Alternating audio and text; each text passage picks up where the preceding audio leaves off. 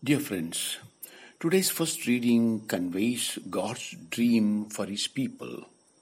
God is faithful to His word. He says, Thus says the Lord of hosts, even if this should seem impossible in the eyes of the remnant of this people, shall it in those days be impossible in my eyes also, says the Lord of hosts.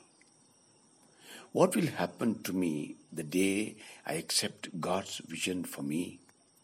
Surely my life will be changed.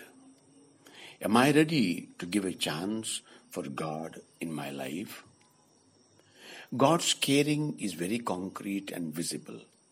It is seen in the actions of Saint Vincent de Paul and his co workers whose feasts we celebrate today.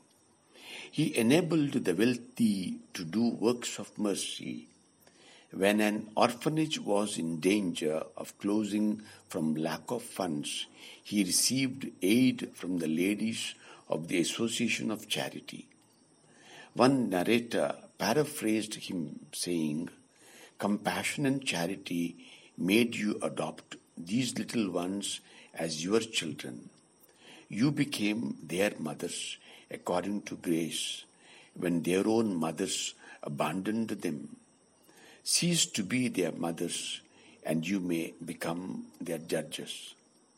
The tears of the assembly and a resounding yes were his answer, and the work was continued.